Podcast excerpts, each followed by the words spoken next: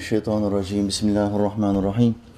Elhamdülillahi Rabbil alemin. Esselatu vesselamu ala Resulina Muhammedin ve ala alihi ve sahbihi ecmain. Allahümme inneke afuvun kerimun tuhibbul affe fa'fu anna. La ilahe illa ente. Allah'ım senden başka ilah yok. Sübhaneke seni yarattığın her şeyden tenzih ederim. İnni kuntu minez zalimin. Muhakkak ki ben nefsine zulmedenlerden oldum. Rabbena atina. Rabbim bize ver. Fid dünya haseneten. Dünyada iyilikler ver. Ve fil ahireti haseneten ahirette de iyilikler ver. Ve qina azaben nar bizi ateşin azabından koru. Rabbena ufili Rabbim beni affet. Ve li valideyye anamı babamı affet. Ve lil müminine bütün müminleri affet. Yevme yegumul hisab o çetin hesap gününde. Rabbena amennâ Rabbim bizi iman ettik. Bima enzelte bize indirdiğin kitaba iman ettik. Vetteba'na Resul Resul'e de tabi olduk. Fektubna bizi yaz Allah'ım. Ma'a şahidin şahit olanlarla beraber. Amin. Rabbi şrahli sadri Allah'ım şu göğsüme genişlik ver. Ve yessirli emri yapacağım şu güzel işi bana kolaylaştır. Ve ahlul ugdeten min lisani şu dilimdeki düğümü ukdeyi çöz Allah'ım. Yefkahu kavli ki insanlar kelimelerimi çok kolay anlasın. Amin. Mu'in bi hurmeti Taha ve Yasin. Yerleri ve gökleri aletsiz yaratan Allah'ımıza yarattıklarının nefesleri adedince hamdü senalar olsun. O Allah ki Adem'in Allah'ı, Şiit'in, İdris'in, Nuh'un Allah'ı, Hud'un ve Salih'in Allah'ı, İbrahim'in, Lut'un, İsmail'in Allah'ı, İshak'ın, Yakub'un ve Yusuf'un Allah'ı, Eyyub'un Allah'ı, Şuayb'ın, Musa'nın ve Harun'un Allah'ı, Davud'un, Süleyman'ın, İlyas'ın ve Elisa'nın Allah'ı, Yunus'un, Zekeriya'nın, Yahya'nın ve İsa'nın Allah'ı, ve adı dört kitapta övülmüş olan Efendimiz Ahmet'in Allah'ı sallallahu aleyhi ve sellem. Allah'ımızın bütün peygamberlerine selam olsun. Işıklarla alakadar olan bir kardeş varsa bu ışıkların hepsini açsın. Kardeşim daha rahat insanlar görürler bizi. Bu akşam Rabbim nasip ederse üç tane ayet okuyacağım size. Mutaffifin suresi 13, 14, 15 ayetlerini okuyacağım. Allahü Teala bu ayetlerde bize inkar eden bir adamın inkara, Kur'an'ı yalanlamaya nasıl dönüştüğünü, nasıl Kur'an inkarcısı haline geldiğini bu ayetlerde bize bildiriyor. Okuyacağız. Bu adamın yerine veya bu adamların yerine kendimizi koyacağız. Bizim de düşme ihtimalimiz var mı acaba? Bu Kur'an'ı yalanlama ihtimalimiz var mı acaba bu saatten sonra, bu kadar delilden sonra? Anamız babamız Müslüman, dedemiz de Müslümandı. Atalarımız İslam ile bu toprakları fethetti. Bu saatten sonra acaba ben de bu kitabı, bu dini yalanlayabilir miyim? İhtimal var mı diye herkes kendisini bu akşam çekitsin kardeşler. Allahü Teala böyle bir ihtimali varsa yazdıysa bozsun. Halk arasında böyle bir tabir vardır. Annelerimiz, ninelerimiz çok böyle dua yaparlardı. Yazdıysa bozsun. Evet. Böyle bir dua geçerlidir. Yazdığı şeylerin dilediğini siler, dilediğini tutar. Ayeti kerimesi buna bir delildir. Hakkımızda bazen musibet yazmıştır. Bir dua alırsın birisinden. Yazdığı musibeti kaldırır. İsyan yazmıştır. Bizim isyan edeceğimiz bellidir o noktada. Yaptığın bir ibadete müteakip ya da yaptığın bir zikrullah'a müteakip Allahü Teala isyan etmene izin vermez. Dilini kitler. Yazdığı isyanı oradan kaldırmış olur, siler. İzin vermez. Ne zaman günah işlemek istesek Allah bize izin vermesin. Amin ya mu'in. Euzu billahi. إذا تتلى عليه آياتنا قال أساطير الأولين. كلا بل ران على قلوبهم ما كانوا يكسبون. كلا إنهم عن ربهم يومئذ لمحجوبون.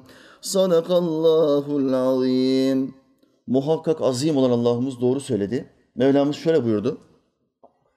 İza tutla aleyhi ayatuna. Ona tutla edilince, tilavet edilince ayetüne bizim ayetlerimiz ona tilavet edilince, okununca, söylenince. Biliyorsunuz Muhammed Aleyhisselam'a ayetler yazılı olarak inmedi. Cebrail Aleyhisselam ona okudu, o tek dinlemeyle ezberledi. Kur'an mucizelerinden bir tanesi budur. Tek dinlemeyle hiçbir şey ezberleyemezsiniz. Muhakkak yüzlerce defa dinlemeniz gerekiyor. Herhangi bir şeyi ezberleyebilmeniz için. Mesela sure ezberi yapmak isteyen kardeşlere biz neyi tavsiye ediyoruz? Okumak değil. Şu anda teknoloji ilerlemiştir. Açacaksın YouTube'u. Oradan hangi sureyi ezberlemek istiyorsun? Maun suresi. Maun suresi tekrar yazın. Maun suresini 10 defa okuyan bir video çıkıyor. 10 defa üst üste okuyor. Sen bu sureyi ezberlemek istiyorsan devamlı bunu dinleyeceksin. Hiç okuma, sadece dinle. Okuyuşu dinle. 10 defa dinledikten sonra o surenin bir iki ayeti aklında kalır. Sonra bir kere oku. Sonra bir on daha dinle. Bu şekilde o son Kur'an'ın son 10 suresini Elem Tere Keyfe'den aşağısını 10 sureyi bu şekilde çok kolay bir şekilde ezberleyebilirsin. Onlarca defa dinleyerek. Muhammed Aleyhisselam bu Kur'an'ı nasıl ezberledi? Yüzlerce defa dinleyerek değil, bir kere. Sayfalar, bazen ayetler sayfalar halinde gelir. Yüzlerce ayet gelir, bazen tek ayet gelir. Bunu Cebrail Aleyhisselam iki defa okumaz. Tek bir kere okur. Bir kere okuduğu anda Muhammed Aleyhisselam iyi bir şekilde dinler. Allah o ayeti Muhammed Aleyhisselam'ın aklına yazmaz. Kalbine yazar. Herhangi bir şey, bir vakia, bir olay kalbine yazıldığı anda hayatın boyunca unutmazsın. O tesirli bir şeydir. Mesela yaşadığın bir kazayı hayatın boyunca unutmazsın. Kaza hakkında okuduğun 20 tane bilginin 18 tanesini, 15 tanesini unutabilirsin. Ama yaşadığın o kazayı hayatının sonuna kadar unutmazsın. Çünkü o kalbine işlemiştir. Zerrelerine işlemiştir. Kur'an da bunun gibidir. Biz Kur'an'ı senin kalbinde muhafaza edeceğiz diyor Allahü Teala Hazretleri Peygamberimiz Aleyhisselam'a. Dolayısıyla bu ayeti kerimeler peygamberimize geldikten sonra birilerine devamlı bu ayetleri okuyor. 6 yıl boyunca insanlara bunu okuyor ve topu topu 40 kişi iman ediyor. Büyük çoğunluk inkar ediyor, yalanlıyor. Şimdi Allah'ımız bu ayette 14 asır önce yaşanmış olan bir vakayayı bize anlatıyor. Herhangi birisine, o inkar edenlerden herhangi birisine sen ayetlerimizi okuduğun zaman İza tutla aleyhi ayatuna Kale der ki Esatirul Bunlar satırlar. El evvelin. Bunlar öncekilerin satırları, öncekilerin hikayeleri, öncekilerin uydurmaları bunlar. Kur'an-ı Kerim hakkında ayetler işitiyor o müşrikler. Muhammed Aleyhisselam'ın ağzından ya da talebeleri olan sahabelerin ağzından. Allah'ın selamı onların üstüne olsun. İşittikleri anda ayetlerle verilen bilgi menfaatlerine uymadığı zaman, alışkanlıklarını reddettiği zaman ne yapıyor? Bu masal bunlar ya. Eskilerin masalları bunlar. Öncekilerin masalları bunlar. Diyorlar ve inkar ediyorlar. Hikaye diyorlar. Kemalizm diye bir ideoloji var şu anda ülkemizde biliyorsunuz kardeşler. İslam'ı yıkmak ve bu ideolojiyi bize dayatmak istediler. Ortaokul ve lise kitaplarımıza kadar Kemalizm, Kamalizm hatta asıl tabiri Kamalizm'dir. Kamalizm ideolojisini kitaplarımıza koy, kadar koydular. Bu ideolojide son peygamber Muhammed Aleyhisselam'dan bahsederken kitaplarda ne anlatıyor? O mağarada çok fazla kalmış, çok fazla düşünmüş, çok fazla aç kaldığı için, susuz kaldığı için halüsinasyonlar görmeye başladı. Bu halüsinasyonların akabinde evvelkilerden duyduğu bilgilerle de farklı kutsal metinlerden aldığı bilgilerle kopyalama da yaptıktan sonra Kur'an'ı düşünceler sonucunda tefekkür ederek yazmış olan bir ünlü filozoftur. Muhammed budur. Haşa ve kella. Bakın inanış bu. Bir Kemalistin son peygamber Muhammed Aleyhisselam'a bakışı nedir? İşte budur. O hayal ürünü olarak bu kitabı uydurdu. Madem hayal ürünü olarak bu uydurulabiliyor. Okuma yazma bir insan, okuma yazma bilmeyen bir insan olduğunu sen bilmiyor musun son peygamberin? Övgüler ve selam efendim olsun. Okuma yazma bilmeyen dünyada şu anda kaç insan vardır? Diyelim ki 10 milyon insan var. Hepsine dayatın. Bir tane kitap yaz. Şunun benzeri bir tane kitap yaz. Sana trilyonlar vereceğiz deyin. Bu okuma yazma bilmeyen insanlar. Deney yapmak çok basit. Yapın. Madem İslam'ı yalanlamak istiyorsunuz, son peygamberi yalanlamak istiyorsunuz. Yapabilirler mi? Yapamazlar. Allah meydan okuyor. Hadi Kur'an'ın tamamının kopyasını getiremiyorsunuz. Bari bir surenin kopyasını getirin bana. Bir sure. Onu da mı yapamıyorsunuz? Allah iddiayı daha da arttırıyor. 10 ayet getirin bana. Kur'an-ı Kerim'de benim Resulüme bildirdiğim 10 ayet gibi 10 tane ayet insan yapımı yazın getirin. Yapamadınız mı? Bir tek ayeti getirin. Kur'an'daki 6236 ayetten bir tekinin kopyasını yapın ve benim karşıma getirin. Madem siz de bunu yapabilirsiniz yapın. Muhammed Aleyhisselam'a filozof dediler. İyi bir filozof. Yerim seni. Yerim seni. Bu, bu inanışı nereden aldı Kemalistler? İslam'ı Muhammed Aleyhisselam'ın talebelerinden okumaz. Gidip batılı oryantalistlerden okursan, batılı oryantalistlerin peygamberimize bakışı işte budur. Peygamberimiz Muhammed Aleyhisselam hakkında ne söylersin? Herhangi bir Hristiyan ya da oryantaliste sorun. Ne dersin? İyi bir insan. Şeker bir adam der. E başka peygamber? Yok. Hayal görmüş. Peygamber değil. Derler. Bütün oryantalistler Muhammed Aleyhisselam'a halüsinasyon ürünü bir kitap yazmış. Adam gözüyle bakarlar. İyi bir adam ama hikaye anlatıyor. Felsefeci. Okumazsan peygamberin talebelerinden, övgüler ve selam onların üstüne olsun. Okursun kafirlerin dillerinden. Kafirin dilinde İslam nasıl olur? Alay edici olur, alay eder. İşte bu akideyi bize dayatmak istediler. Ve hedeflerinde 30 yıl içinde İslam'ı bu ülkeden kazımak vardı. Kendileri kazındı gitti. İslam hala dimdik ayakta duruyor. İnşallah Müslümanları da eski şuurlu haline getirirsek İslam'ın bayrağını dedelerimizin yaptığı gibi yedi kıtaya yayacağız. Şu anda çok zayıf. Müslümanlar çok zayıf çünkü şuurlu Müslüman yok. Bilinçli Müslüman yok. Dünyaya fazla bir şekilde dalmış, kendini kaptırmış, hiç ölmeyecekmiş gibi gayret gösteren, çalışan, Azrail'le hiç tanışmayacakmış gibi davranan Müslümanlar var. Şuursuz, ebedi olarak yaşayacağını düşünüyor. Öleceksin. Bunun karşısında hiç kimse duramaz. Koca sultanlar duramamışlar. Yedi iklimin padişahı Kanuni Sultan Süleyman. Vefat ettiğimde bir elimi tabutumun dışına çıkartın diyor. Çıplak elimi görsün insanlar. Yedi iklimin sultanıyım, yeryüzünün tek imparatoruyum ama çıplak elle gittiğimi herkes görsün. Bu Sultan Süleyman'dır. Allah ona rahmet etsin. Bu kadar güçlü insanlar neden? Şuurlu Müslümanlar. Ana akideleri İslam'la müşerref kılınmış. Kanunları şer'i kanun, şer'i hukuk. Yani şeriat. Bunun üzerine olduğun zaman Allahu Teala sana kuvvet veriyor, güç veriyor. Gece gündüz namazdasın, ibadetlerini aksatmıyorsun ve bir gün kesinlikle Azrail ile tanışacağını biliyorsun. Kesin. Bunu bilen bir adam günah işleyeceği zaman bile bir durur. Kendine gelir. Ben Azrail Aleyhisselam'la tanışacağım ya. Eninde sonunda tanışacağım. Şeyh Sadi Şirazi anlatıyor. Sultanın biri bir bir saray yaptırdı. Saraya yüz binlerce altın döktü. En kıymetli mücevherleri saraya donattı. Pencereleri altından yaptı. İpekten halılar serdi saraya. Vezirlerini ve danışmanlarını topladı. Dedi ki sarayıma bakın bakalım bir kusur görüyor musunuz? Vezirler dediler ki böyle bir saray dünyada yok. Dervişin bir tanesi oradan çıktı dedi ki sultanım sarayınızda bir delik var. Sultan dedi ki ne deliği var ya? Baktım her tarafa hiç delik, delik falan yok. Sen herhalde muhtemel derviş kıskançlığından böyle söylüyorsun dedi. Derviş dedi ki efendim sultanım hükümdarım Azrail aleyhisselamın gireceği deliği kapatmayı unutmuşsunuz. O deliği kapatmanız lazım. Azrail aleyhisselamın gireceği deliği kapatabilecek kudret var mı? Güç var mı? Dört tarafın altınla çevrili olsa bile hava alacak minicik bir delik bile yok. Düşün. Her tarafın altınla çevrili bir mahzen içindesin. Azrail aleyhisselam oradan girer mi? Işığın girmesi gibi girer. Onu engelleyebilecek hiçbir şey yok. Sağlam kaleler içinde olsanız bile ölüm size gelecektir. Ayete bunun delilidir. En kuvvetli kale içinde bile olsan o gelecek. İşte derviş diyor ki o deliği kapatamadın sultanım diyor. Bunu neden söylüyor? Eninde sonunda öleceksin. Bu sarayına bakıp da, bu zenginliğine, şöhretine bakıp da sakın kibirlenme, gururlanma. Gideceğin o mekana, o saraya, o kalıcı olacağın yere kendini alıştır.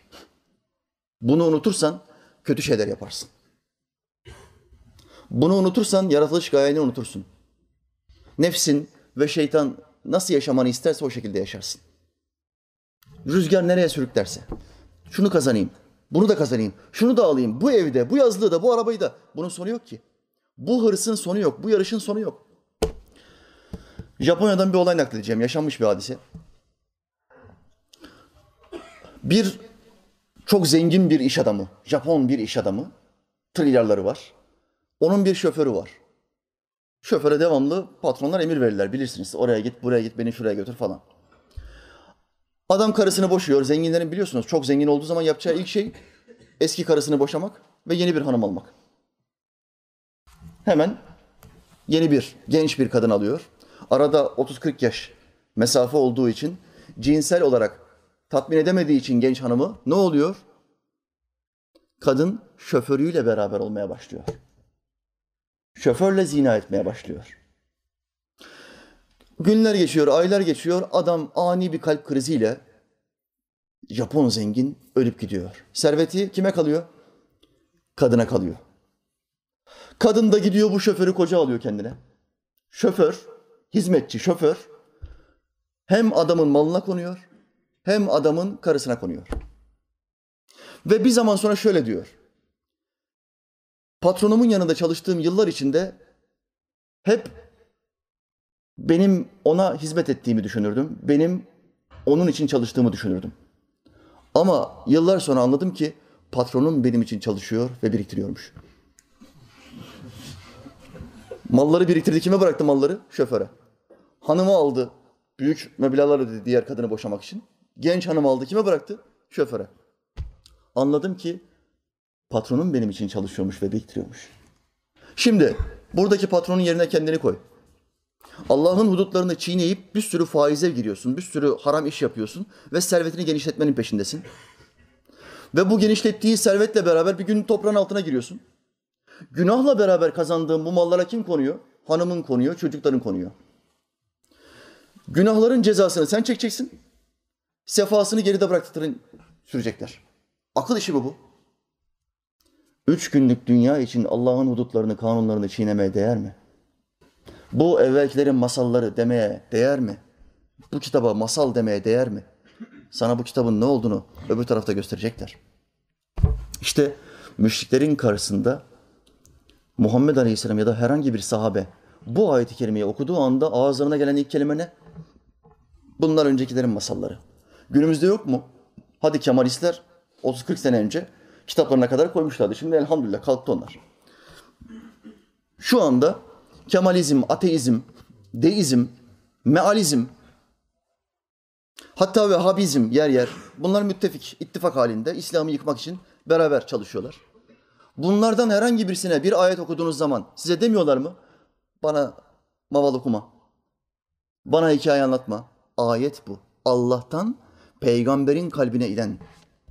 Bu. Bunu okuduğun zaman bana hikaye anlatma demiyor mu? Aynı bu ayette o müşriklerin söylediği gibi. Bunlar öncekilerin masalları demiyor mu? Diyor. Bu ülkede söylüyor. Bu ülkeyi, Anadolu'yu sarıkla, cübbeyle Muhammed Alparslan fethetti. Allah ona rahmet etsin. İstanbul'u sarıkla, cübbeyle Fatih fethetti, Akşemseddin fethetti. Allah onlara rahmet etsin. Sarıkla, cübbeyle, salavatla, tekbirle fethedilen yerlerde onların getirdiği tekbirleri aşağılayan, yalanlayan bir nesil türemedi mi, üremedi mi? Bunlar nereden geldi? Mars'tan gelmedi bu adamlar. Bu adamları içimizde bozdular. Biz gerekli tebliği yapamadık. Biz gerekli daveti yapamadık ama İslam düşmanları yaptılar. Ve onları kendilerine asker yaptılar. 15 Temmuz'da bizi helikopterlerle, uçaklarla, tanklarla tarayanlar kafirin askerleri. Bizim gibi görünüyor. Namaz kılma takiyesi yapıyor. Emniyetten kardeşim yazdı. Hocam albayı almaya gittik. Baktık namaz kılıyor. Dedim ne namazı kılıyorsun? Yatsı namazını kılıyorum dedi. Ya kardeşim daha yatsı okunmadı. Akşam, akşam okundu. Akşamı kılman lazım. Yatsıyı da beraber kılıyorum. Başımıza ne geleceği belli değil. Önceden kılayım dedi.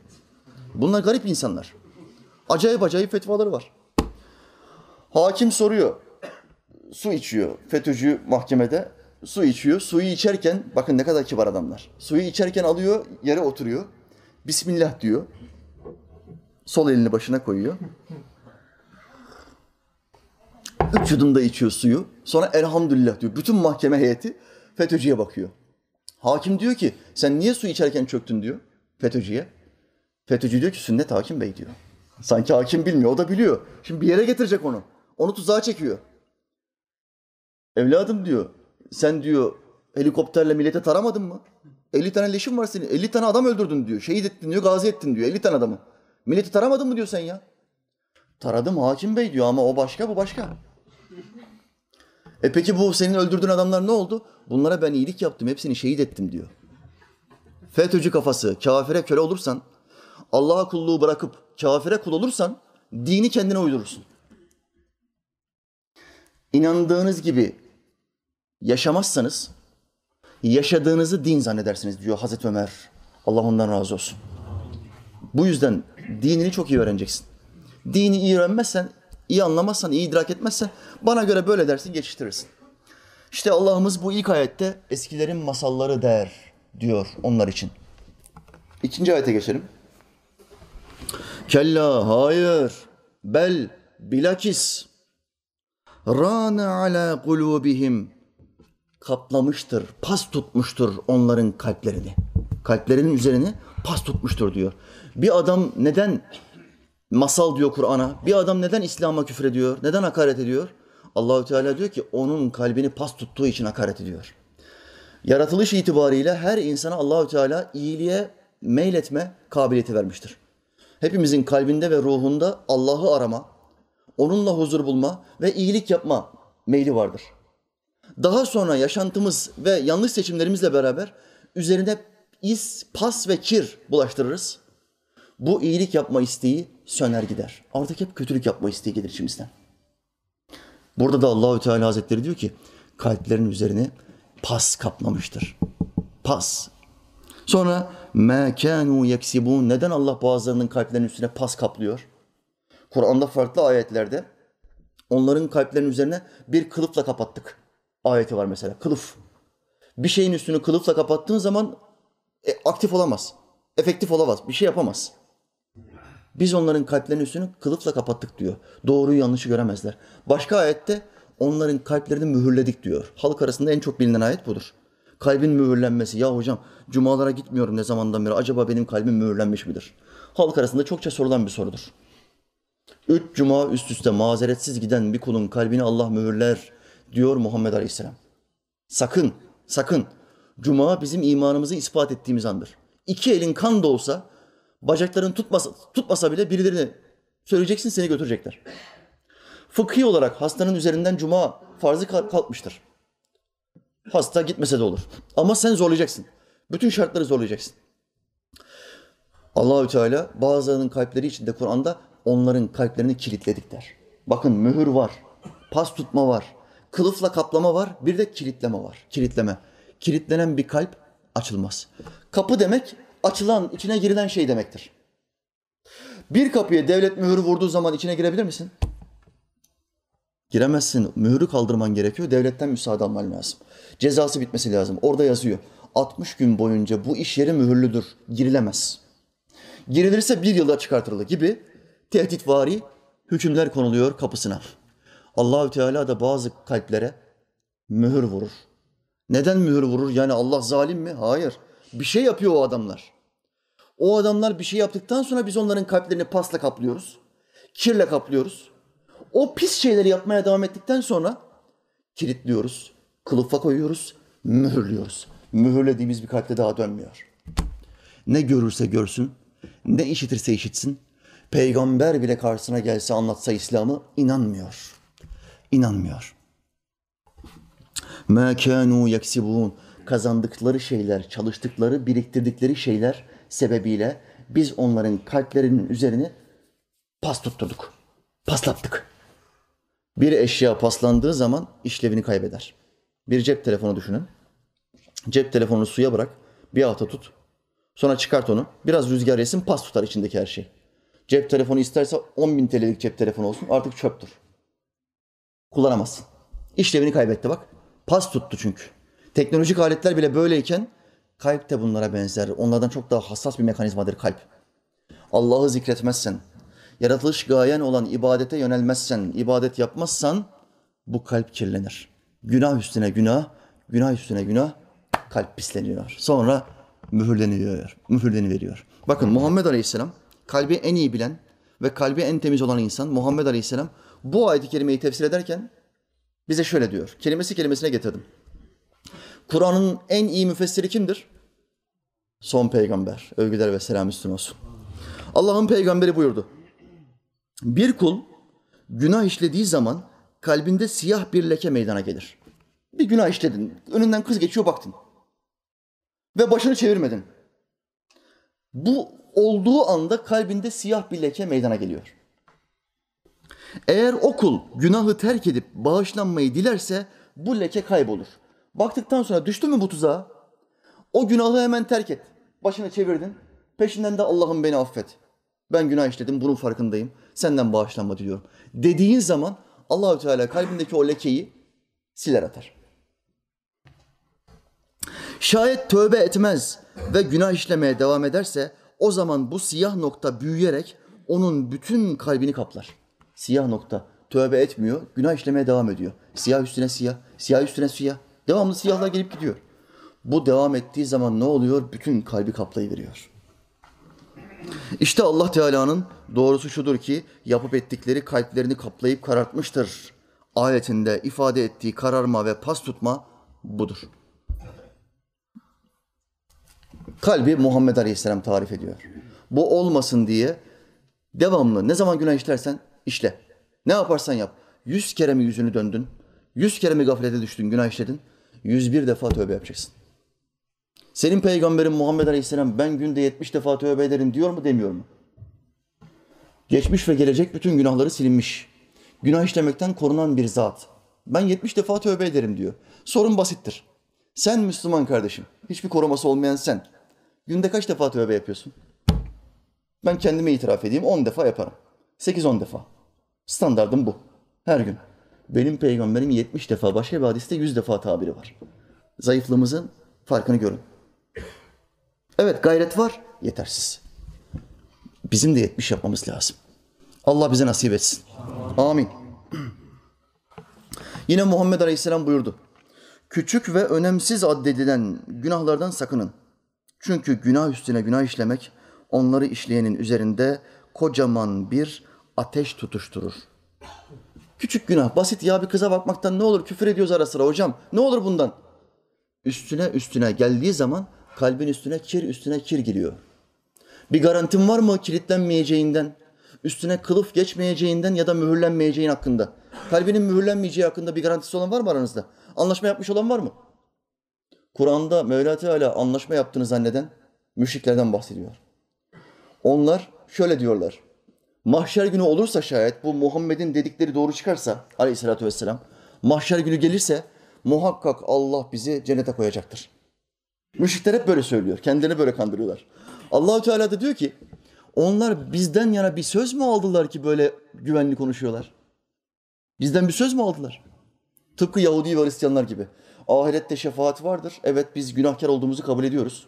Bazı günahlarımız var. Yanlış fiillerimiz var. Ama Allah bize şefaat edecek ve bizi kurtaracaktır. Bu kesindir.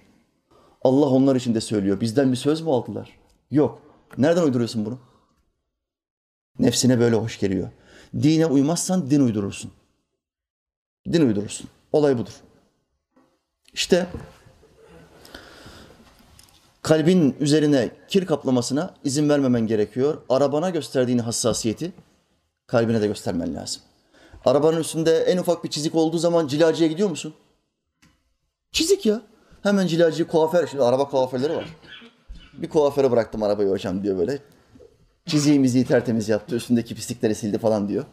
Arabanın bile kuaförleri var. Nasıl erkeğin kuaförü var? Kuaföre gidiyor, saçlarını düzeltiyor, sakallarını düzeltiyor falan. Arabaların kuaförleri var. En ufak bir çizik mizik oldu mu hemen cila yaptırıyor. 300-500 yakıyor araba güzel görünsün diye. Bu arabaya gösterdiğin hassasiyeti kalbine gösteriyor musun Müslüman kardeşim? Çık. Elbisen sabah işe giderken yolun yarısında yolun yarısında bir, bir bisiklette bir çocuk yanından geçse, iki tane çamur parçacığı buraya gelse, gömleğine gelse ayıp olur ya bu gömlekte gidilmez falan diyor. Evine geri dönüyor. Yarım saatlik mesafeye geri dönüyor. Gömleği değiştiriyor. Gömlek bu. Ama dış görünümüne özen gösteren Müslüman ne hikmetse kalbine karşı çok çok umursamaz. Çok umursamaz. Allah bize şuur versin kardeşler. Amin. İmam Mücahit kalbi şöyle tarif ediyor. Kişinin kalbi avucunun içi gibidir. Kalbimizi şöyle düşünün. Avuç içi. Binaenaleyh kişi bir günah işlediğinde o orada kalır. Herhangi bir günah işlediğinde bu avucunun içine bir pislik, bir çamur parçacığı geliyor. Günah işlediğin zaman o orada kalıyor çamur parçacığı. Güncel yaşamda eline bir çamur geldiği zaman koştura koştura suya sabuna gidiyorsun. Ama günah geldiği zaman hiçbir hamlen yok. Bir başka günah işleyince bu da orada kalır. Üstüne bir çamur daha, üstüne bir çamur daha. Derken kalp bu karaktere bürünür. Derken bütün kalp çamur haline gelir. Şimdi o çamura bulanmış elinle bir arkadaşınla görüştüğün zaman şöyle yapıyor musun? Kardeşim nasılsın? Elini uzatıyor musun? Elin pislik içinde, çamur içinde. Uzatıyor musun elini? Uzatmıyorsun çünkü karşıdaki de elinin çamur olduğunu görüyor. Ama kimse kalbimizin ne kadar kirli olduğunu göremiyor. Bu yüzden sözlerimizle istediğimiz maskeyi takabiliyoruz. Ve insanlara istediğimiz rolü kesebiliyoruz. Ben çok sağlam Müslümanım, ben şöyleyim, ben böyleyim. Faiz konusunda ne düşünüyorsun? Zamanımızda faiz olduğunu düşünmüyorum. O eskidendi diyor. Ve elfazı küfür işliyor. Kafir eden sözlerden bir tanesini işliyor. Allahü Teala şu ilim meclisinin hürmetine, şu Muhammed Aleyhisselam'ın sünneti hürmetine, şu gece kalbimizdeki bütün isleri, pasları, varsa kilitleri, mühürleri kaldırsın. Amin. Amin ya mu'in. İmam Razi Hazretleri'nin de tespitini getirdim. Ayetle alakalı bir açıklama yapmış. Lütfen bu kısmı çok iyi dinleyin. İmam diyor ki, bir şeyin tekrar tekrar yapılması insanın önüne yerleşmiş bir melekenin meydana gelmesine sebep olur. Herhangi bir şeyi tekrar tekrar yaparsan, devamlı surette yaparsan sana o konuda bir meleke gelir. Uzmanlaşırsın. Bir futbolcuyu düşün. Ufaktan itibaren topa vurmaya başlıyor. Topu ayaklarıyla kontrol altına almaya başlıyor. Futbol, ayak topu. O kontrolü almaya başladıkça, idman yaptıkça, topla haşır neşir oldukça senden çok daha iyi futbol oynuyor. Senden çok daha iyi şut çekiyor. Senin elinle attığın yere o ayağıyla atabiliyor. Çünkü adam bak o konuda çalışmaya devam etti. Bir tekvandocu düşünün. Düne kadar yürüyebildiğin, koşabildiğin ayaklarını bugün bir elini kullanmak gibi istediğin yere tokat yapabiliyorsun. Elinle bir adama tokat atıyorken tekvandocu olduktan sonra artık ayağınla tokat atabiliyorsun. Tekme manyağı yaparım sizi benim sözümdür. Ayağınla bir adamı tekme manyağı yapabiliyorsun, tokat manyağı yapabiliyorsun. Bu nasıl oluyor? Eğitimle oluyor. Herhangi bir şey üzerine çalışmaya devam ettikçe meleke kazanırsın. Bir atıcıyı düşünün yani binlerce atış yapmış bir polis memuruyla toplam 20 tane atış yapmış bir hocanın atış melekesi bir olmaz değil mi kardeşler? Tabi hoca dua ile falan attığı için polis memurunu yenebilir. Bu vakiadır, görülmüş bir şeydir. Ama hoca şunu iddia edemez. Ben her zaman senden daha iyi vururum diyemez. Hayır. Onun melekeleri benim meleklerimden çok daha fazla. Çünkü fazla atış yapmış. Buna meleke denir. İmam Razi günahları da böyle söylüyor. Çünkü mesela yazı yazmayı öğrenmek isteyen bir kimse her ne zaman yazma işini çokça yaparsa onun bu husustaki yeteneği de o nispette gelişir. Bir yazar düşünün ilk yazdığı yazıyla ya da ilk yazdığı şiirle üç yıl sonra, beş yıl sonra yazdığı şiir bir olmaz. İlkler hep amatörcedir. Sonrakiler çok daha olgun, çok daha derincedir. Bakın yazdıkça gelişiyor. İlahi söyleyen bir adam düşünün. Söyledikçe sesine olan hakimiyeti gelişiyor. Günah da bunun gibi. Bir günah da alışkanlık haline getirirsen, zina etme günahını alışkanlık haline getirirsen, zinada uzmanlaşırsın. Zina melekelerin artar. Millete hava atıyor. Oo ben zinada çok iyiyim. Her hafta zina yapmadan duramam ben. Her hafta. Uzmanlaşmış. Seni kabre girdiğin zaman öyle bir uzmanlaştıracaklar ki seni. Öyle bir yapacaklar ki seni. Mahşere gittiğinde hiç söylemiyorum bile. En leş, en pis kokularla zina edenler ve içki içenler diriltileceklerdir. Belli bu adam zina yapmış. Zinakar. Dünyada hep zina yapıyor. Belli. İmam da bu meseleyi böyle anlatıyor. Derken bu iş kişinin yazmak işini artık hiç düşünmek sizin yapabileceği bir noktaya kadar ulaşır. Artık adam o meleke kazandığı işte öyle bir uzmanlaşır ki hiç düşünmeksizin tak tak. Bir şiir söyle bana. Adam doğaçlama şiir okur. Daha yazmamış, üstüne düşünmemiş. Doğaçlama okuyor. Şiir konusunda uzmanlaşmış. Hocam bize sohbet yap. Yıllar boyu sohbet yaptığı için hemen tak o anda bir konu ortaya koyar. Ve sana yarım saat, bir saat sohbet yapabilir. Bu da bir hatibin melekesidir. Devamlı hitap ettiği için insanlara çok rahat, binlerce insana hitap edebilir. Onda meleke haline gelmiştir. Ama hitap etme alışkanlığı olmayan bir ilim talebesi 10 yıl medrese görür. Kürsüye çıkar, dili tutulur. Ya bu adam 10 sene medrese okudu. Hatiplik başka bir şeydir. Ömer Nasuhi Bilmen, Allah onlara, Allah ona rahmet etsin. Alimlerimizin çok kıymetlilerindendir. Çok büyük bir alim. Yazdığı eserler muhteşem. Herkese ilk tavsiye ettiğim kitap kimdir benim? Mesela Allah yoluna girmek istiyorum hocam. Bana bir kitap tavsiye et. Nereden başlamam lazım? Benim ilk tavsiyem kim? Ömer Nasuhi Bilmen, Büyük İslam İlmihali. Bu kitabı okuyan bir adam başka hiçbir kitap okumasa imanını kurtarır. Bu veli zat, bu alim zatı vaaza davet ediyorlar. Vaaz vermek adeti değil. Takılan, konuşurken takılan bir adam çok heyecanlanıyor kalabalığa hitap ederken. Cuma vaazına çağırıyorlar. Hadi diyor bir deneyeyim belki kırabilirim bu sefer. Vaaza çıkıyor, kalabalığı bir görüyor binlerce insan. E diyor ki önünde de bir sürü notlar var. Okuyacak, edecek ama kitlendi. Kitleniyor ve diyor ki efendiler o kadar kitap yazdım. Alın okuyun. Vaaz vermeye lüzum yoktur. Diyor ve kürsüden aşağı iniyor. Cuma'yı kıldırıncaya kadar aşağı tarafta bekliyor. Bu iş kolay bir iş değildir kardeşim. Meleke kazanabilmen için doğru şeyleri çokça yapman lazım. İstikrarlı ve devamlı surette yapman lazım. Mesela namaza yeni başlayacak bir adam düşünün. Bu ona çok ağır gelir, çok zor gelir. Ama başladıktan sonra, Bismillah dedikten sonra bir gün, üç gün, beş gün aa, hafifler. İş hafifler. Kolaylaşır. Ve artık zevk almaya, haz almaya başlar. Bir çay içmek gibi. Dostuyla sütlü kahve içmek gibi. Keyiftir artık o. Namaz artık onun için bir keyiftir. Rabbi ile baş başa.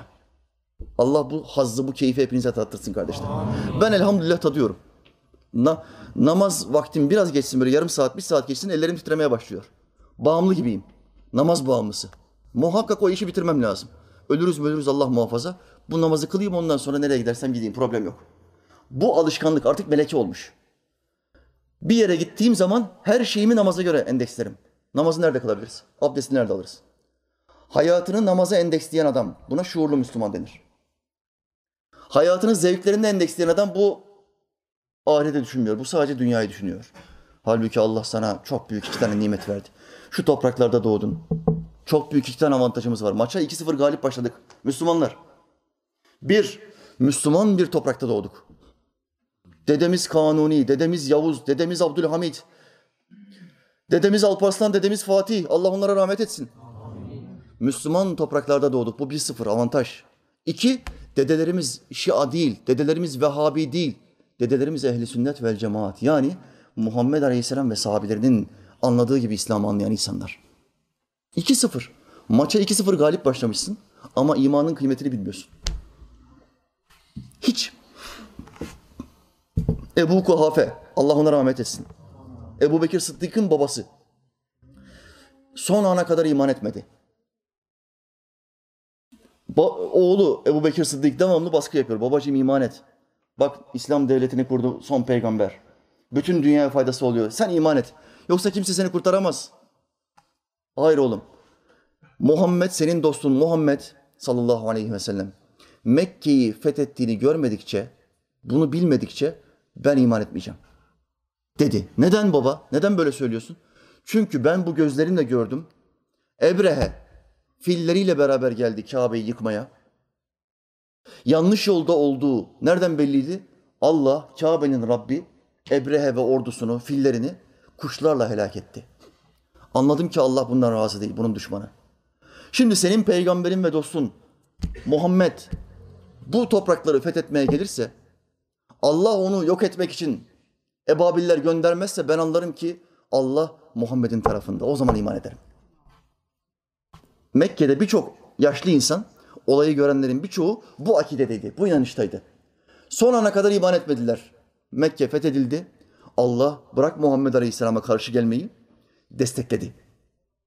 10 bin kişilik bir orduyla karşılarına bir ordu bile çıkmadan Mekke'yi fethedince anladılar ki Allah Peygamberimiz Aleyhisselam'ın tarafında. Çünkü ebabiller gelmedi. Ve Ebu Kuhafe Muhammed Aleyhisselam'ın karşısına geçti. Yaşı da ilerlemiş, gözleri görmüyor. Gözyaşları içinde şehadet getirdi, İslam'a girdi. Ama ondan çok daha fazla ağlayan bir zat vardı. Muhammed Aleyhisselam'ın havarisi Ebu Bekir Sıddık. Allah ondan razı olsun.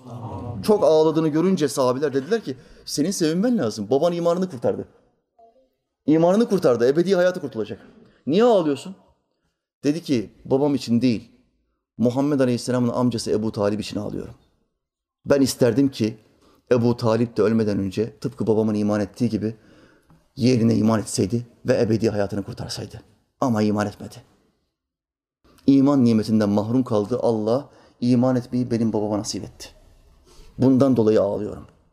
Buna diğer gamlık denir. Yani başkasının derdiyle dertlenmek. Hatta başkasının derdini kendi derdinin önüne koymak. Diğer gam. Dervişlerde bu çok vardır. Dervişlik olsaydı tacile hırka, pazardan alırdık 30'a 40'a. Bir taş bir hırka takmayla derviş olunmuyor. Bu ahlakı üstüne giydirmen lazım. İmanının kıymetini bilmen lazım. Maalesef ülkemizdeki insanların çoğunluğu bu imanın kıymetini bilmiyor. Allah bize şuur versin kardeşler. Amin. Eğer enler akıl fikir eyleyin Dağlara da duman ne güzel uymuş Yaradan aşkına şükür eyleyin Mümine de iman ne güzel uymuş Ne güzel uymuş O kadar yakışıyor ki mümine iman. O kadar. Ama sigara hiç yakışmıyor. İçki hiç yakışmıyor. Zina hiç yakışmıyor. Küfür, küfür, gıybet. Çirkin gösteriyor. Mümine hiç yakışmıyor. Mümin gibi görünmüyor. Şuursuz bir adam gibi görünüyor. Kandırılmış bir adam gibi.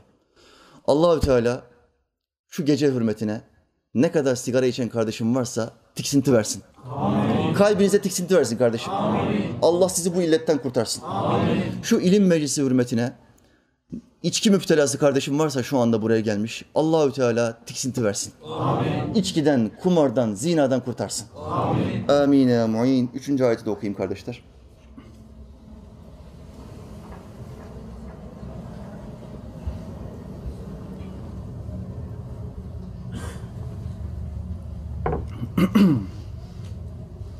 Onların kazandıkları şeyler sebebiyle bir kalp, biz kalplerin üzerine pas tutturduk. Ve devam etti Allah'ım. Kella, hayır. İnnehum an rabbihim yevme izin le mahcubun. Hayır, onlar Rablerinden mahcub olacaklardır. Mahcubun hicaplanacaktır. Hicaplanmak ne demek? Hicap dediğim zaman aklınıza ne geliyor? Perde. İkinci manası ne? Utanma, çekinme, ar duygusu. Hicap. Hicap duyuyorum. Bunu yapmaktan hicap duyuyorum. Perde duyuyorum demektir. E, kendimi kapatıyorum, utanıyorum, çekiniyorum anlamına gelir. Hayır. O gün Rablerini görmekten mahrum bırakılacaklar, perdeleneceklerdir. Ehl-i sünnet alimleri bu üçüncü ayeti tefsir ederken diyorlar ki, bu ayeti kerime aynı zamanda müşriklerin, kafirlerin, Kur'an ayetlerini yalanlayanların Allah'ı görmesinin mümkün olmadığını söylerken aynı zamanda müminlerin de Allah'ı göreceklerine bir delildir. Çünkü ayeti kerime yasaklandırırken bu ne anlama geliyor? Birileri görecek. Birilerinin perdesini Allah kaldıracak ve onlara cemalini gösterecek. Allah'ım bizi bunlardan yap ya Rabbim. Amin. Amin. O gün bazı yüzler Allah'a bakar. Ayeti inşallah bize anlatıyordur. İnşallah. Bazı yüzler Allah'a bakar. Talip değil misiniz Allah'ın cemaline? Bize bütün cennet lezzetlerini unutturacak olan cemale bakmak, sevgiliye bakmak. Bir bakış yapacağız cuma günleri. Cennette yine yedi gün vardır. Allah'ı göreceğimiz gün cuma günüdür. O bakışı yaptıktan sonra bir baygınlık hali ve bütün lezzetleri unutacağız. Her şey sıfırlanacak. Tekrar bütün lezzetlere yeniden alışma dönemi. Bütün hafta neyi bekleyeceğiz? Cuma günü gelse de Allah'ımızın cemalini görsek. Bu nasıl bir lezzet ki bütün cennet lezzetlerinin ötesinde? Aklına bütün lezzetler gelsin. Şehvetinin, iştahının talep ettiği bütün lezzetleri düşün. Allah'ın cemalini görmek nasıl bir haz ki her şeyi unutturuyor. Ve hiçbir şeye ihtiyacın kalmıyor. Sadece onu bir daha görmeyi istiyorsun. Bu nasıl bir lezzet ya? Allah bize nasip etsin kardeşler. Amin. Amin. Onun cemalini görebilmek için tuzaklara düşmeyeceksin. Bir arkadaşınla herhangi bir yere gidiyorsan ve günaha düşüyorsan bu arkadaş tehlikeli bir arkadaş demektir. Bu basit. 2, 2, 4 bir yere gidiyorsun ve devamlı günaha düşüyorsun. O arkadaşla sokağa çıktığın zaman bu arkadaş seni günaha götürüyor. Ne yapacaksın? Mümin aynı delikten iki defa sokulmaz. Bu hadis-i şerifi unutma. olgun ve akıllı mümin aynı delikten iki defa sokulmaz. Sen bu delikten bir kere sokuldun. Bu adam seni götürdü zinaya. Bu adam seni götürdü flörte, götürdü kumara. Bu adam yaptı. Demek ki bu adam tehlikeli. Uzak dur. Hadis-i şerifi Muhammed Aleyhisselam'ın bu hadis-i şerifi söylemesinin manası şu. Neden oldu? Bu hadisi neden söyledi? Ebu İzze denilen bir şair var. Bedir Savaşı'nda Efendimiz Aleyhisselam bu Ebu İzze denen şairi esir alıyor. Devamlı İslam'ı kötüleyen, peygamberimizi ve sahabeyi aşağılayan, hicveden bir şair bu. Yalvarıyor. Peygamberimiz bundan söz alıyor. Bir daha İslam'ı kötüleyecek misin? İslam'ı kara propaganda yapacak mısın? Yapmayacağım, söz veriyorum. Seni hicvetmeyeceğim, sahabelerini hicvetmeyeceğim diyor. Söz veriyor. Tamam diyor, seni saldım. Savaş esiriyken onu salıyor. Gidiyor ama yine alay etmeye, Müslümanlarla ve İslam'la alay etmeye devam ediyor. Uhud Savaşı'nda bir kez daha aynı adamı esir alıyor. Peygamberimiz Aleyhisselam'ın ordusu. Yine Peygamberimize yalvarmaya başlıyor. Efendimiz Aleyhisselam bu yalvarmadan hemen sonra diyor ki bir mümin, akıllı ve olgun mümin bir delikten iki defa sokulmaz. Bir kere beni soktun. Bir daha sokamazsın. Diyor ve idamına ferman veriyor. Neden? Kara propaganda İslam'ı kötülüyor. İslam'ı devamlı aşağılıyor. Akıllı, olgun bir Müslümansan seni yanlış yöne götüren arkadaşını iyi tespit etmen lazım. Senin kalbine kir üstüne kir atmana vesile olan arkadaşını iyi hesap etmen, iyi incelemen lazım ve bu tuzağa düşmemen lazım. Eğer o gün perdelenmiş olanlardan olmak istemiyorsan. Olmak istemiyorsan. Bakın geçen hafta bir olay oldu. 20 bin TL birisine bir piyango çıkmış. Bir Müslüman kardeşime. 20 bin TL piyango çıkmış. Muhtemel sohbetime gelen üç kişiden bir tanesi de çıksaydı ya alayım derdi belki de. Daha henüz yeni olduğunuz için kanabilirsiniz kardeşler nefsinize, şeytana. Bir şey demiyorum. İnşallah İslam şuuruna geldiğiniz zamansa bu adamın yaptığınız, yaptığı şeyin aynısını yaparsınız. Bakın bu kardeş biletin çıktığını duyduğu andan sonra neler yapmış. Haram dedi, 20 bin TL kazandığı bileti yaktı. Bir rakamla 20 milyon TL'yi kaybeden, bilet numarası ile 20 bin TL para kazanan ve bu paradan rahatsız olan Esat Şahan ikramiye biletini yakarak takdir topladı. Bursa'nın İnegöl ilçesinde asgari ücretle çalışan bir işçi, asgari ücretle çalışıyor kardeşler. En çok paraya ihtiyacı olan adam bu. 20 bin lira isabet eden piyango biletini haram olduğu için yaktı. Esat Şahan isimli mobilya işçisi bir rakamla da 20 milyon lirayı kaçırdı. Piyangonun büyük ikramiyesi olan 80 milyon lira yılbaşı özel çekilişi çeyrek bilete çıktı. Büyük ikramiye dörde bölünürken kazananlardan biri de İnegöl'den çıktı. İnegöl'de 20 milyon TL'lik büyük ikramiyeyi kazanan talihli merak edilirken İnegöl Online.com'un haberine göre bir rakamla büyük ikramiyeyi kaçırıp 20 bin TL kazanan Esat Şahan isimli mobilya işçisi vatandaş piyango haram diyerek bileti yaktı. Piyango idaresinin 31 Aralık yılbaşı özel çekilişinde 80 milyon liralık büyük ikramiye falanca numaralı çeyrek bilete çıkarken bu kişiye 20 bin TL bilet çıktı. Bileti sorgulattığında 20 bin TL para kazandığını ve bu paradan rahatsız olduğunu ifade eden bir erkek çocuk babası 37 yaşındaki Esat Şahan alışveriş merkezine çay içmeye gittim. Hesabı ödemeye gittiğinde oradaki bayan bilet uzattı. Bilet alır mısınız diye. Biliyorsunuz yılbaşına yakın herkes bilet uzatıyor. Alır mısın bilet? Şuurlu Müslüman ne yapar? Ben haram kullanmıyorum. Bu haramdır, ateştir, istemem. Öbürü ne yapıyor? Yumuşak Müslüman.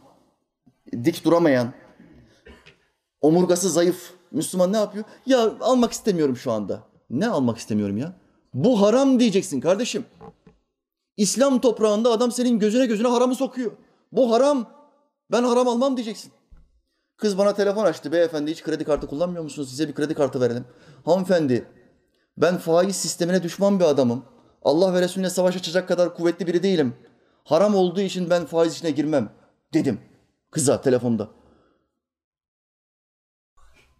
Kız hiçbir şey söylemedi ve şöyle şöyle bir ses geldi. Dıt.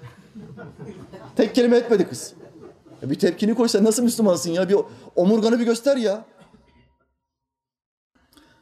Kız diyor bileti gözüme soktu. Ben de diyor aldım. Nasıl alırsın sen bunu mübarek?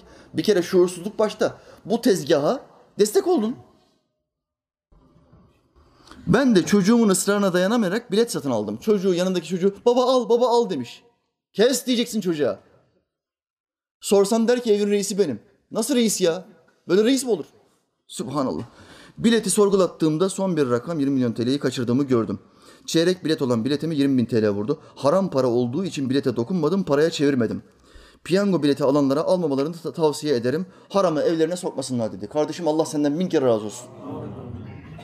Arz talep olmasa ortadan kalkar. Esat Şah'ın patronu, mobilya sahibi Hüseyin Çakır da bu paranın kendisine hayır getirmeyeceğini ifade ederek bilet almış, bilete de bir para çıkmış. O aslında bana izin istemeye geldi. Benim biletime para çıktı. Ben bu parayı tahsil etmek için Bursa'ya gideceğim. Yarım gün izin verebilir misin abi dedi. İşçi patrona geliyor. Bana yarım gün izin ver gideyim biletin parasını alayım. Ne patronlar var. Bu patron Allah nasip etsin tanışacağım inşallah sarılacağım. Bu patronla bu kardeşime. Ben de kendisine bu paranın hayır getirmeyeceğini söyledim. O da zaten kendisi için kullanmayacağını söyledi. Akrabalarının borçları varmış, onları ödeyeceğini söyledi. Come on. What the hell? Sen yapma bari ya. Ne diyorlar bilet alanlar? Çıkarsa zaten cami yaptıracağım. Vallahi hep en çok duyduğum yalan bu. En çok duyduğum yalan bu. Çıkarsa yarısıyla cami yaptıracağım hocam diyor.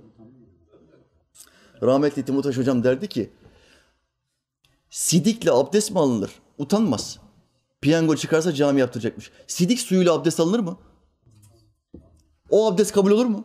Olmaz. O, o parayla cami olur mu? Milletin kanını emmiş o. Piyango demek bütün milletin kanını emelim, 3-5 kişiye kanı içirelim. Piyango bu demektir. Yüz binlerce insanın kul hakkını yedin, ceplerindeki parayı çaldın. Resmi bir hırsızlık bu. Birilerine yedirdin. içirdin. Bu kanı içirdin. Ve gurur duyuyorsun.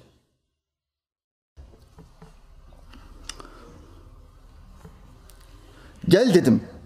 Bu bileti yakalım, sen de kurtul bu işten dedim. Patrona bak, namaz kılmaca, benim iş yerimde namaz kılamazsın diyen patronlar duysun bunu. Allah hepimize böyle patron nasip etsin. Devletimize bu para yol, su, elektrik olarak geri dönsün dedim. O da yakalım dedi. Şimdi bileti yaktığın zaman ne oluyor? Para devlete kalıyor. Akıllı adam. O da tamam dedi, yakalım.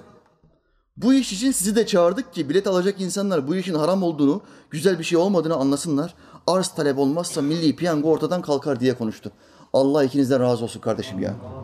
Helalinden ikramiyeyi kaptı. Şahana bu güzel davranışından dolayı bir maaş ikramiye vereceklerini belirten Hüseyin Çakır, bir maaş ikramiyene 2000 TL alır. 20 bini vermiş 2000 TL alacak. Kar düşük. 18 bin kaybetti. Ama Allah'a yemin ederim ahirette kazandı. Allah'a yemin ederim. Sadece Allah'tan korktuğu için aramdan kaçtı. Hüseyin Çakır, şimdi kardeşimiz böyle bir şey yaptığı için biz de kendisine bir maaş ikramiye vereceğiz. Helale hoş olsun. Esat ikramiyeye takılı kalmadı. Yaptığı çok güzel bir davranış. Bugün haram 20 bin TL'yi yaktı. Tebrik ediyorum dedi. Allahu Teala bu kardeşlerimizden razı olsun. Bize büyük bir ibret bıraktılar.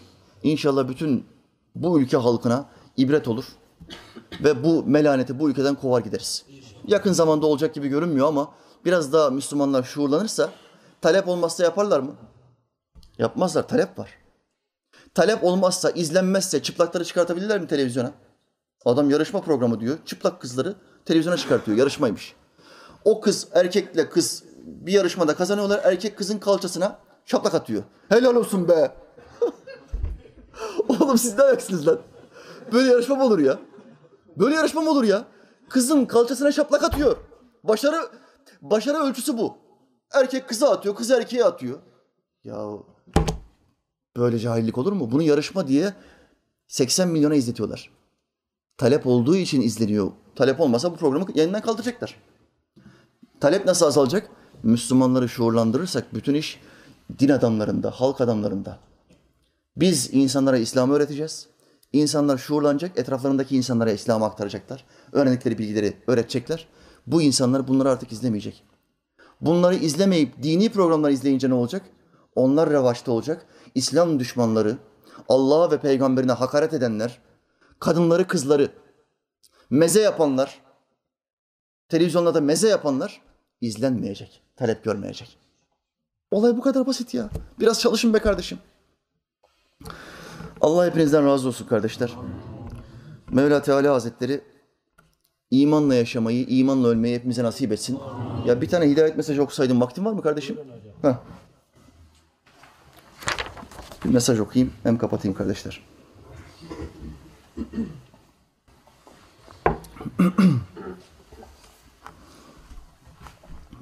Hocam size müjdeli bir haber vermek istedim. Yüce Allah dualarımı kabul etti ve emeklerimi boşa çıkarmadı. Şükürler olsun Rabbime. Hamdolsun bugün eşim Müslüman oldu elhamdülillah. İsmini Malik olarak değiştirdi. Bu bir Amerika'da yaşayan bir kadın. İslam hakkında hiçbir bilgisi yok. Hristiyan bir adamla evlenmiş. Bir Müslüman kadın Hristiyan biriyle evlenebilir mi? İmanından olursun. Annesi babası verse kızını Hristiyana ya da Yahudiye ya da dinsize dinden çıkar. Efali küfürdendir. Evlenmiş. Sohbetleri izleyinceye kadar hiçbir şey bilmiyor. Sohbetleri izleyince hemen kocasına baskılarda bulunmaya başlamış. Bizim İngilizce altyazılı videoları falan gönderince adam İslamik, İslam'a girmeye karar vermiş. Adını ne yapmış? Malik. Çok güzel şeylere e, malik olarak değiştirdi. Yarın da Allah nasip ederse dinin nikahımız kıyılacak. Rabbime hamdolsun. Oradan herhangi bir demek ki din adamını çağıracaklar. Bir hocayı falan çağıracaklar. Dini nikah kıyacaklar. Allah sizden, ailenizden ve çocuklarınızdan razı olsun hocam. Amin kardeşim. Çok güzel şeylere vesile oldunuz. Allah ne muradınız varsa, varsa versin inşallah. Amin kardeşim. Eşimle ikimiz daha yolun çok başındayız. Sorularımız olabilir size. İnşallah desteğinizi ve ilminizi bizden esirgemeyiniz. Tekrar teşekkürler hocam. Selamun aleyküm. Ve aleyküm selam ve rahmetullah sevgili kardeşim. Ne zaman sorun olursa benim şahsi profilim vardır. Bütün hesaplarıma kardeşlerim bakar ama Facebook hesabına ben bakıyorum. Halkla birebir irtibatta olayım diye. Ne kadar özel mesele olursa olsun direkt bana yazabilirsin, sorabilirsin. Sır olarak aramızda kalır. Orada verdiğim cevaplar, verdiğim bilgiler dışarıya çıkmaz. Dışarıya çıkarsa bile ibretlik mesajlar oluyor. Bunları okusam bile isim vermem. Kimle konuştuğum, hangi semtten olduğu falan bildirmem. Kimse seni bilmez, tanımaz. Sıkıntını çözmeye çalışırım elimden geldiği kadar kardeşim ama yetişebildiğim kadar. Şu andaki rakamım 200. Günde 200 tane suale cevap verebiliyorum. Ötesine çıkamıyorum. Gözlerim çok ağrıyor. Bu kardeşinize de özellikle gözleri için dua ediniz. Elhamdülillah son dönemde işte göz damlası, yeni bir tane göz damlası buldum. Daha iyi geliyor. Dua miktarları arttı. Daha iyi hissediyorum. 200'ü geçmemeyi düşünüyorum çünkü daha kötü olmasın korkuyorum. Bu gözler olmazsa vazife yapamam. Bu yüzden bu kardeşinize bol bol dua ediniz kardeşler.